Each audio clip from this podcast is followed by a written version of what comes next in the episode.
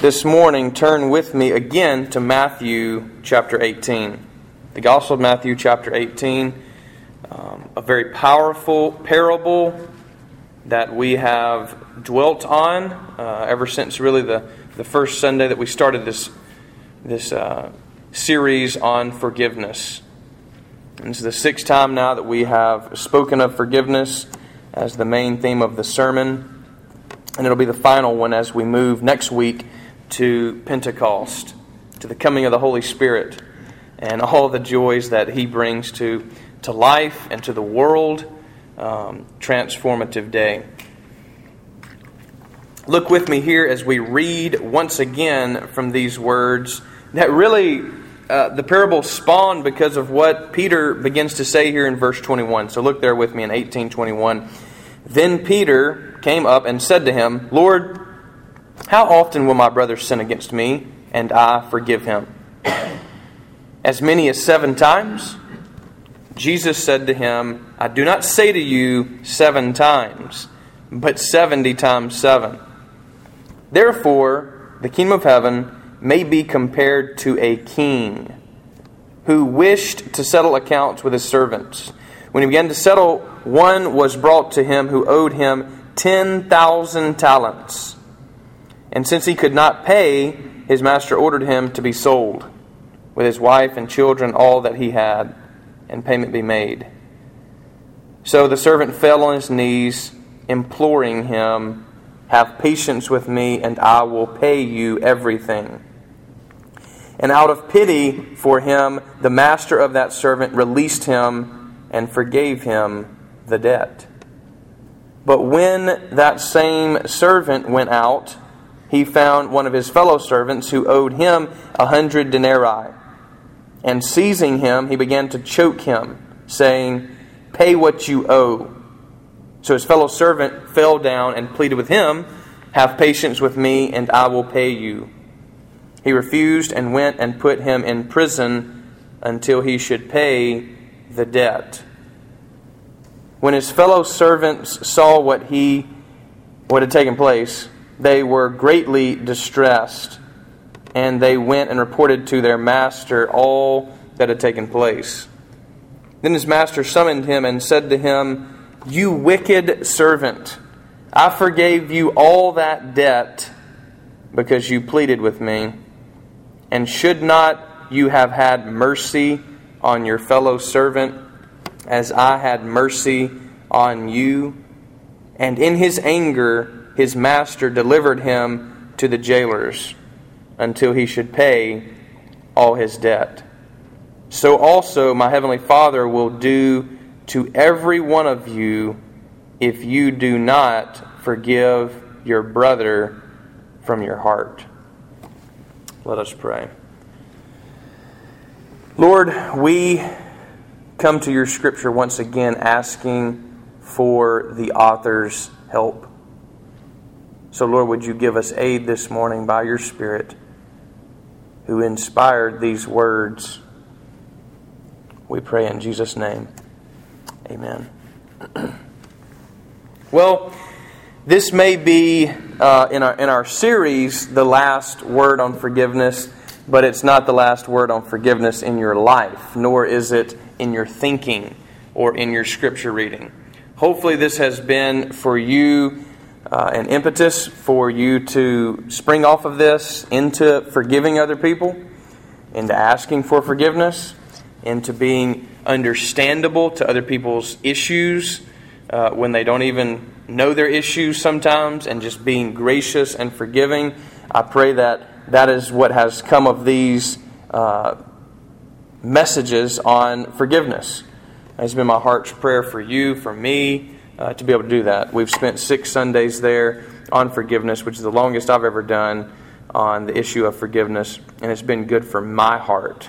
And as always, when when the Lord is placing something on us and revealing something to us, we must repent. That's the first thing to do is repent.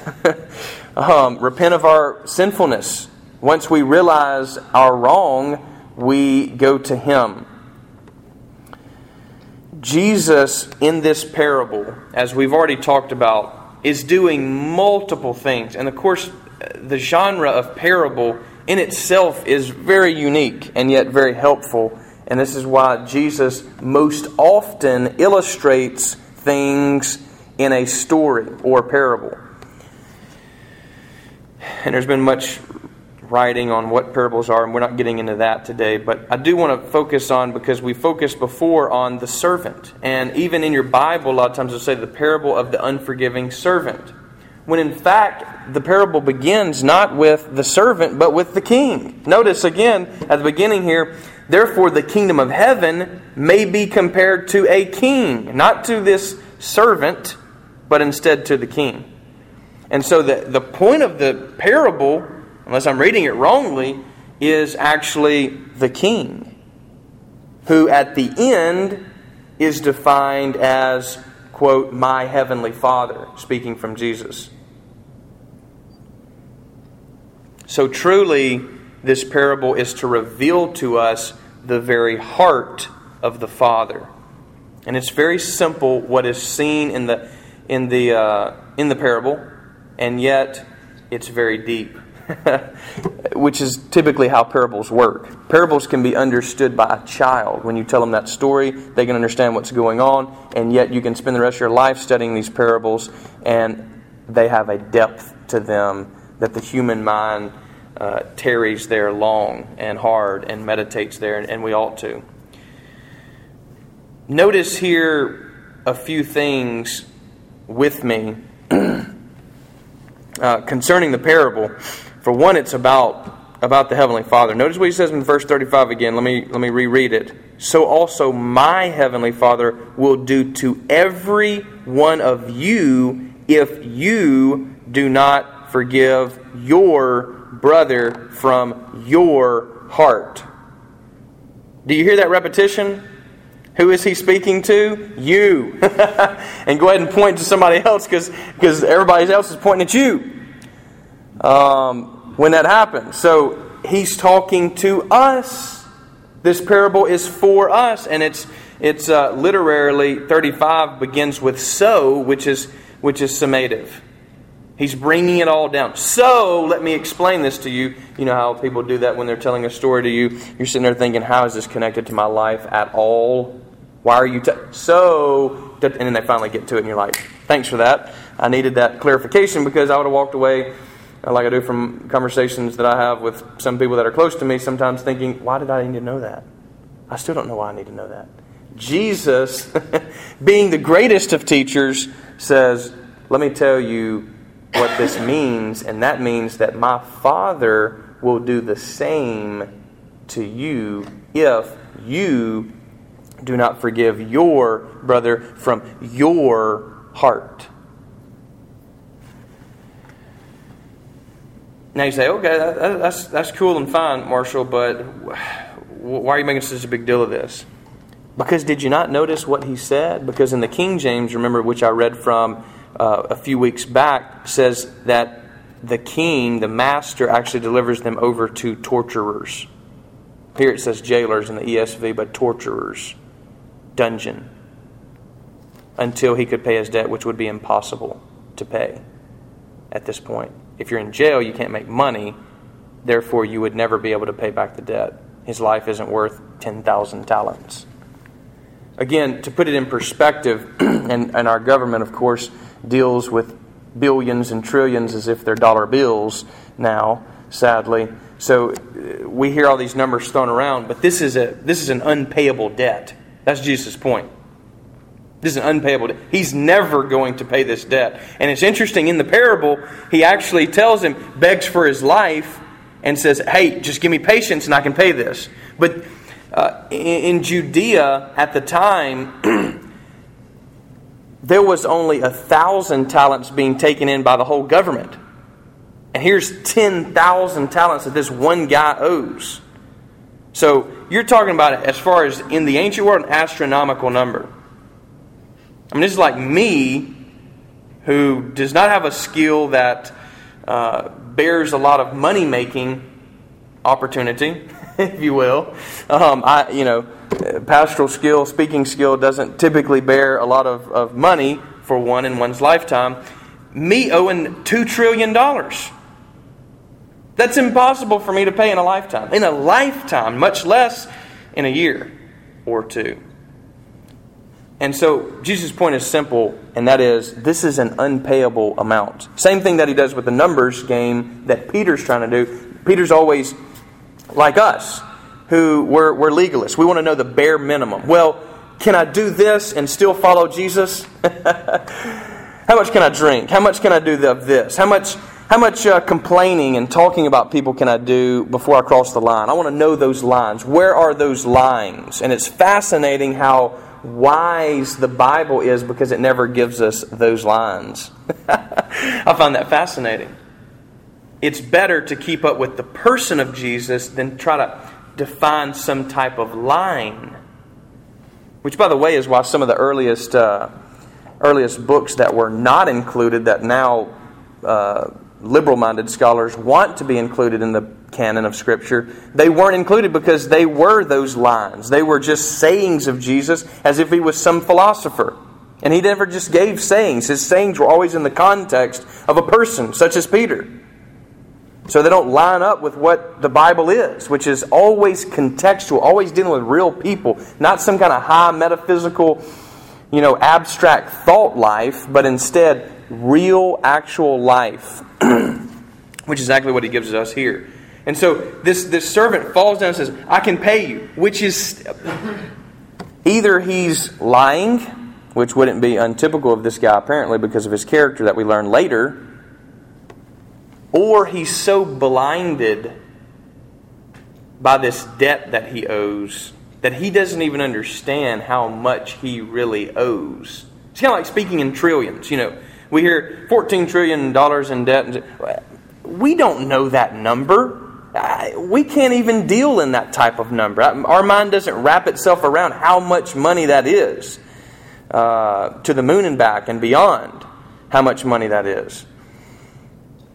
Here, too, I'm afraid in our own lives, a lot of times in my life, again, speaking from personal experience, I don't understand how many zeros are behind my debt. I just can't comprehend it. To me, it looks small. To me, it looks insignificant. Oh, well, somebody else has done worse. Greece has done worse. Italy's done worse. Look at them. Look how they failed. Well, we're not Italy. We're not Greece. We're America. And we're not that other person. Just like when I try to tell my wife, you know, well, look at, look at so I'm not so and so. You're not so and so. That's not how we do things around here. Okay, all right, I understand. And Jesus has to say to us sometimes, I'm not looking at so and so. You're not lining your life up to them, you're lining your life up to me. Now, how many zeros do you really have when you line it up to Jesus?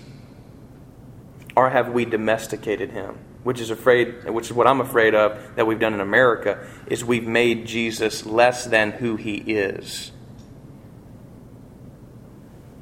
We've uh, sissified him, if you will. That's a word. Uh, because of the feminist movement that come through in the scholarly world, we've also uh, weakened him and who he is as a person as even a man, and we've weakened Mary in the process. In our maybe right headed thinking at first, intention wise, to try to get everybody in the church, we have watered down the message of Jesus Christ. We've cut off the Old Testament and said that's a different God. We don't really speak of the Old Testament God, the God of wrath, because let me tell you, this is the God of wrath in Matthew 18. If Jesus doesn't just say to this guy, Oh, look, you threw that old boy in prison? That's fine. I've already forgiven you, so it's no big deal. Just go on and keep doing it. Is that what just happened? Because no, it didn't. Did we, do we just gloss over those parts in the New Testament and act like they're not there? Because the point is extremely clear, and that is if you don't forgive people, you will not be forgiven, and God will not forgive you. And you'll end up in a place away from God, a place that's called hell. It's very brash, it's very justice oriented, and yet, for some reason, when we're reading in the New Testament, we just kind of gloss over that. Do you know who Jesus is? Because if you know who he is, the number of zeros behind your debt grows. Because we know we've been unjust. We know that we in our own lives have been ungracious. It's interesting, this term forgiveness. What does it mean? It's, it is fascinating. This, uh, and I and I did not know this before before I learned it myself, which is the way all things happen in our life, isn't it? We just kind of use words until we look at them and dig deeper, and then find that there's there's meaning there that we didn't know of before.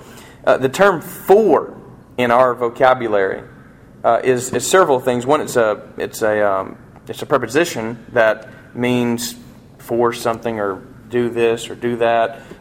Some type of uh, sentence thing that's that's getting something or going somewhere, doing something. But it's also used as a prefix. So like for bear, F O R E, when the E is added on there, or a forward in a book. Um, these are it's a it's a prefix used, but for as F O R in in as a prefix here, not F O R E but just F O R, is actually means forbid. It's almost the opposite of the of the preposition for. It actually means to forbid. It means to neglect. It means to renunciate, to prohibit. So think of uh, when you forgive, what are you doing? Not giving someone what they deserve. You're prohibiting it. They deserve something to be given to them, whether it be justice or a punch in the face or an angry word, and you forgive them. You prohibit giving them that.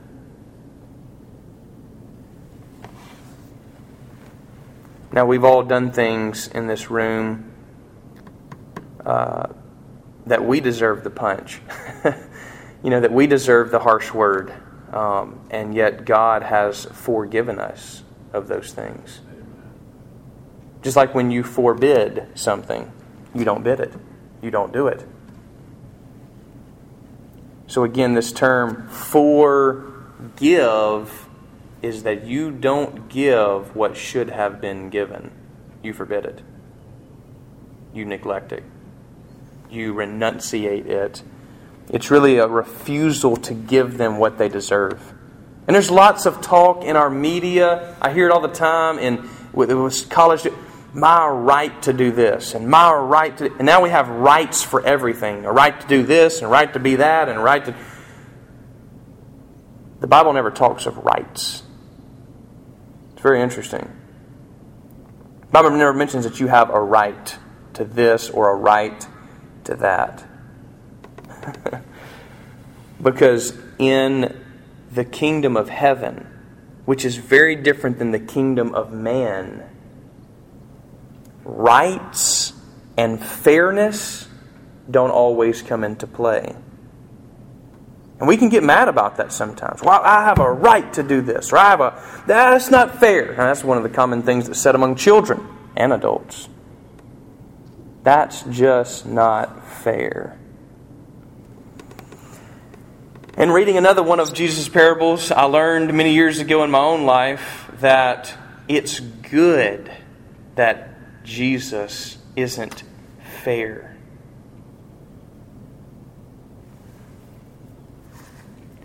Because if he was fair, I'd be going to a devil's hell. I would be lost forever and without God. I would get what I deserved if he was fair. Instead, the Bible never says God is fair, does it? Instead, it says He's gracious and good. That's very different than being fair according to our terms. Now, maybe that's a deeper fairness, you understand, but according to our terms of fair, that person ought to get what they deserve. Well, so should you, buddy, but you didn't. By His grace, you didn't. It's the parable, remember, of the of the workers uh, who who who work at different times of the day. They go get picked up at different times of the day, and the, the ones who work least get paid the same amount as the ones who work the most. And the guy's saying at the end, that's, that's not fair. but thank God it's not fair. Because we think of ourselves in terms that we've worked the hardest, haven't we? I, man, I've worked harder than Casey. I, I don't understand why God's not blessing me. You know, I learned a long time ago from my dad that you never get praised for doing the right thing in your life. If you and, and if you wait to do the right thing only to get praise, you'll be waiting a long time. Because most of the time when you do the right thing, no one notices. It's only when you do the wrong thing that people rise up. Because most of the time, the, the biggest decisions of good in our life that we make are made in our mind and never seen. You know, that the hero gets the glory and the praise because of one little deed that he did that he fell into that ended up being the perfect timing. It's normally not a whole lifetime of heroism. It's only normally one little thing. You think of uh, you think of the Lord of the Rings trilogy. It's Frodo. It's it's someone common, uh, a hobbit of all people in Middle Earth who are not those are not the biggest of people not the wisest of people. And think of our hero. Think of who our hero is. Was he wise according to the world? Let me just take some uh, take a moment, if you'll bear with me, and read to you Isaiah 53. Just listen to these words from Isaiah 53. This this prophetic messianic uh, passage all the way back during that time of Isaiah. Notice what he. Who has believed what they heard from us? And to whom has the arm of the Lord been revealed? For he grew up before him like a young plant, and like a root out of dry ground. He had no form or majesty that we should look at him, and no beauty that we should desire him. He was despised and rejected by men, a man of sorrows, and acquainted with grief. And as one from whom men hide their faces, he was despised and, he, and they esteemed him not. Surely he has borne our griefs and carried our sorrows, yet we esteemed him stricken, smitten by God, and afflicted. But he was wounded for our transgressions, he was crushed for our iniquities. Upon him was the chastisement that brought us peace, and with his stripes we are healed. All we, like sheep, have gone astray. We have turned every one to his own way, and the Lord has laid on him the iniquity of us all. He was oppressed and he was afflicted, yet he opened not his mouth like a lamb that is led to the slaughter, and like a sheep that before its shearers is silent. So he opened not his mouth. By oppression and judgment he was taken away, and as for this as for his generation, who considered that he was cut off out of the land of the living, stricken for the transgression of my people. And they made his grave with the wicked and with a rich man in his death, although he had done no violence and there was no deceit in his mouth. Yet, notice this, it was the will of the Lord to crush him. He has put him to grief when his soul makes an offering for sin he shall see his offspring. He shall prolong his days. The will of the Lord shall prosper in his hand. Out of the anguish of his soul he shall see and be satisfied. By his knowledge shall the righteous one, my servant, make many to be accounted righteous. And he shall bear their iniquities. Therefore, I will divide him a portion with the many, and he shall divide the spoil with the strong, because he poured out his soul to death and was numbered with the transgressors. Yet he bore the sin of many and makes intercession for the transgressors. What a powerful, powerful chapter hidden in Isaiah 53 the recurring terms there is that He bore us, He carried us. He carried our sin. It was laid upon him. It crushed him. And it pleased God to do so because we couldn't handle it. The debt was too great for us, and we could not handle it. And yet God moved it, all those zeros behind that one, He moved it on Jesus Christ. And He took the full brunt of our pain, He took the full brunt of our guilt, He took the full weight of our sin and iniquity and our transgressions and our hatred toward God, our, our boredom with, with His world and His way, with our evil. He bore it upon His own body. It's what we can call the great exchange. Jesus has exchanged our sin and guilt and damnation onto Jesus. And he was condemned to death for us, for me.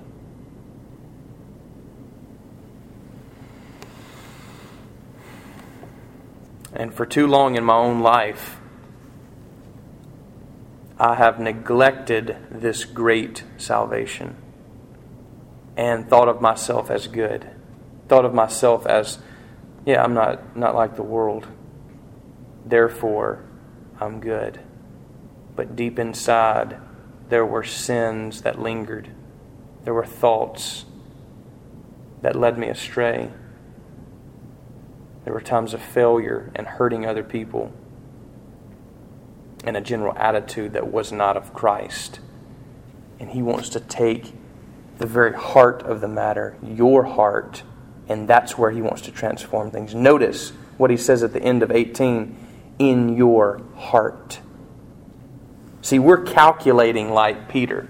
We're all about the works. How many times has he forgiven me? How many? T- and we're all about okay, they gave me a gift, so I got to give them one, and receiving, and this and that, and giving. It's all calculated to us. And Jesus says, no, don't calculate. You must simply forgive. Because you'll be forgiven the same way that you forgive. And you'll not be forgiven the same way you do not forgive.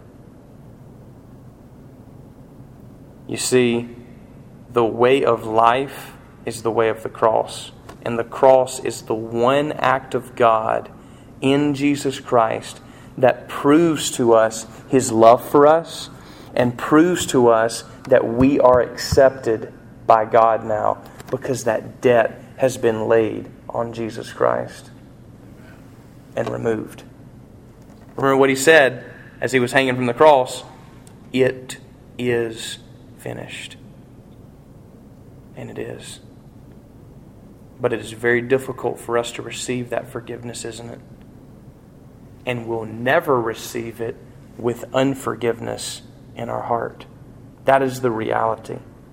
That is what Jesus is pointing to in this psalm. Sorry, in this in this parable. You see, we must live all of our life in his grace. In a position where we're constantly receiving his grace and giving his grace.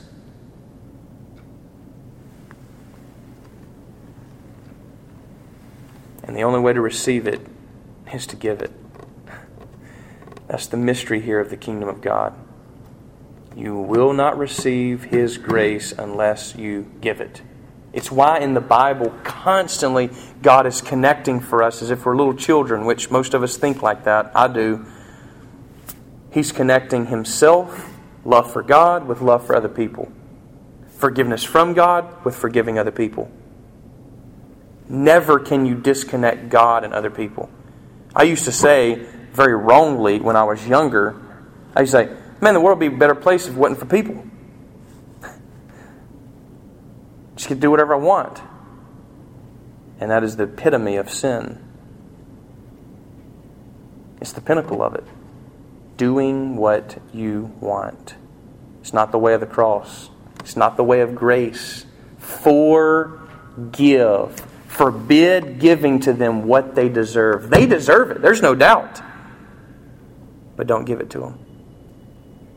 Because it's what God has done for you. It's the purpose in forgiveness. He hasn't given you what you deserve. Therefore, you do the same.